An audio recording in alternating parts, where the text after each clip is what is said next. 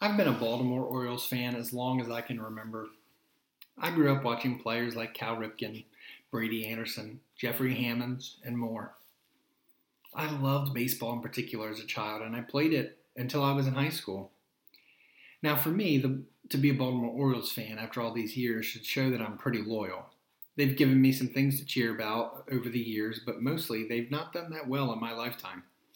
They haven't won a World Series since 1983, and I was born in 1986. I'll be 35 in a couple months. But yet, I love them, and I find myself cheering them on each and every season.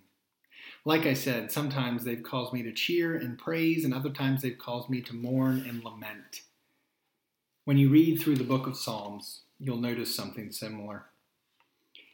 Some Psalms are praising God, and other Psalms are lamenting and mourning Psalms.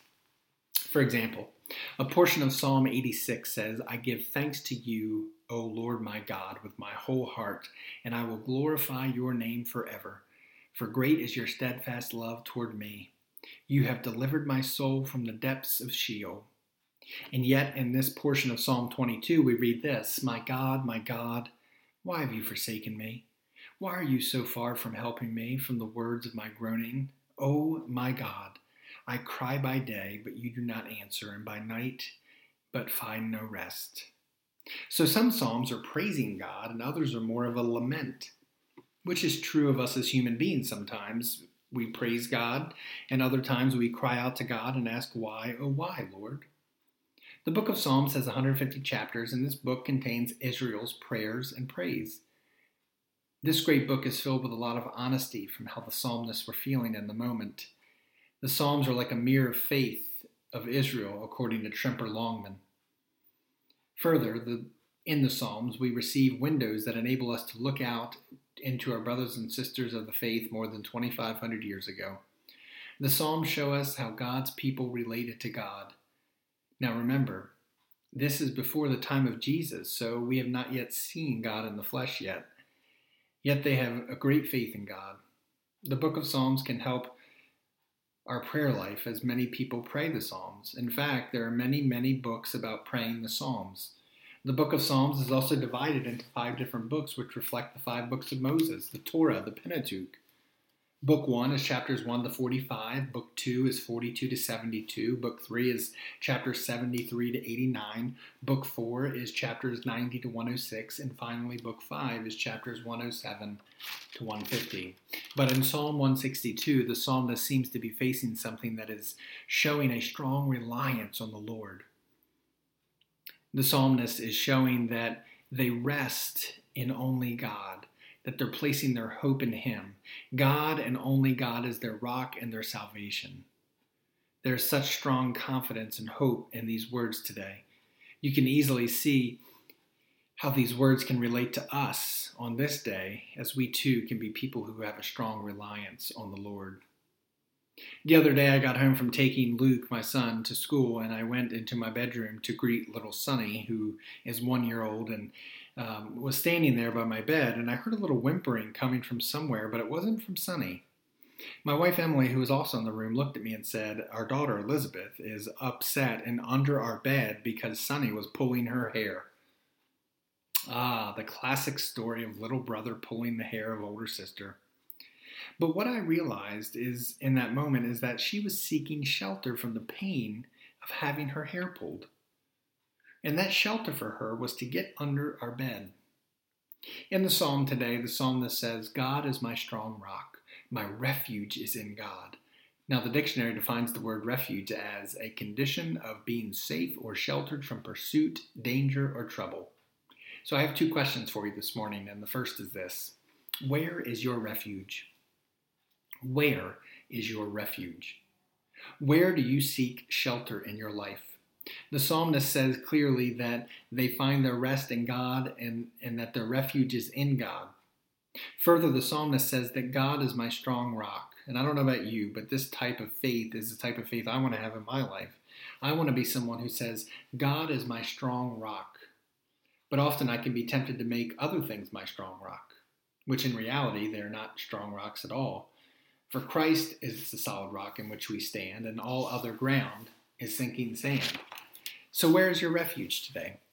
Where do you seek shelter from the storm? Where do you seek to find rest when life is spinning out of control, when work is busy, when family problems are happening, and when your health is in decline? Where do you seek to find rest and refuge? My prayer is that you seek to have rest and refuge in the Lord. Because Jesus says, Come to me, all you who are weary and heavy laden, and I'll give you rest. Seek to have your refuge in the Lord. Psalm 91, verse 1 says this Whoever dwells in the shelter of the Most High will rest in the shadow of the Almighty. May we rest in the shadow of the Almighty. Now, before COVID came along last year, I was in a clergy meeting with um, some colleagues one day in a small church not too far from Seaford. And in the middle of the meeting, I got up to go to the bathroom and I went and opened up the old wooden door and stepped into the bathroom. Now, stepped is the key word because there was no room for walking. And as I unlocked the door to leave the bathroom, something seemed a little off with the door. It didn't take long for me to realize that I hadn't I had somehow locked myself in this tiny bathroom and I could not escape. I thought about climbing out the window, but that would have been a little weird and plus the window was a little too small for me to fit through. I didn't want to bang on the door and yell and interrupt the meeting because well, that's just embarrassing. So I tried to think about who was in the meeting that I knew. I eventually pulled out my cell phone and sent a text message to a colleague of mine and basically said, So, I'm locked in the little bathroom. Can you come help? Well, I'm sure that message made him chuckle. He came to the bathroom door, and between the both of us, I was able to successfully escape the small space I was trapped in. Now, at first, I had a brief moment of worry, panic, and even embarrassment. However, it didn't take long for me to stop and realize that I didn't need to panic. I didn't need to worry because I trust that I'm not going to be in this small bathroom the rest of my life. Someone will eventually get me out of here. And I had trust. Now, silly as that example can be, sometimes we are people who feel like we're in a place where we're stuck, where we can't escape. And how is our trust in those times? The second question I want to ask you this morning relates to the first, and it also comes as a result of the scripture reading today. The second is this Where is your trust? The psalmist is saying, Trust in him at all times. Pour out your hearts to him, for God is our refuge. We can be unreliable as people sometimes, and we're not perfect. And putting all of our trust in others can oftentimes cause us to come up short. Not that we can't trust people, because we can and we do. However, putting our trust in an unchanging, loving, and faithful God looks a lot different. So, where's your trust today? Where is your trust when life brings about storms? Maybe there's something you're going through right now and that just seems like too much to handle and you feel like a flower in the midst of a downpour with high winds. Where is your trust when life brings about uncertainty? Sometimes there's the unknown that takes place in your life and you're just not quite sure how to deal or handle with it, handle it. Where's your trust when life brings about confusion? Sometimes things happen and you just want to shake your fist at the sky and say, Why, oh, why? Things happen in life that leave you confused and lonely. Where's your trust when life brings about sadness? Many things can happen in our daily lives that leave us feeling a little melancholy. And it's hard to live out our faith and be disciples sometimes when we're overcome with grief and sadness. Yet, where is your trust?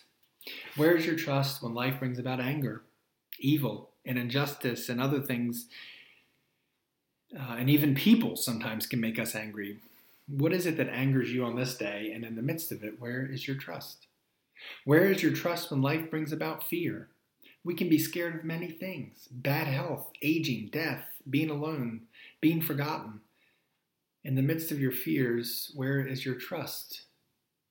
My prayer is that through all of life's circumstances that your trust is in the Lord, God is the creator of heaven and earth. God does not change. God is love. God is faithful, and God is good. Put your trust in God at all times, even in seasons of uncertainty and seasons of change, because life is full of seasons, isn't it? We live in an area where we are used to changing seasons. Sometimes it's cold, sometimes it's warm, sometimes it's hot, sometimes it's rainy, sometimes it's snowy, sometimes it storms, and on and on. It may not be convenient for us on some days, but we adapt and we move on. Churches also go through seasons of change. Ministries change. Things about our worship services can change. The people can change. And on and on. I want to share with you this morning some news because Gethsemane will be embracing a change later this year. And I want to share with you from my heart. Coming in July, there will be a pastoral transition at this church. I received a call recently to take another appointment, and I've accepted this call that I feel is from God. This is really hard for me to share with you because I love this church so much. I love the people of this church so much. I've I have many many great memories here at this church. However, when I became a United Methodist pastor, I committed myself to what we call the itinerant system. This is where pastors get moved around. And I've always told myself that as a United Methodist pastor, when I'm called upon to move, I will go. It's kind of like in the book of Isaiah in the sixth chapter when we see the words, Here I am, Lord, send me.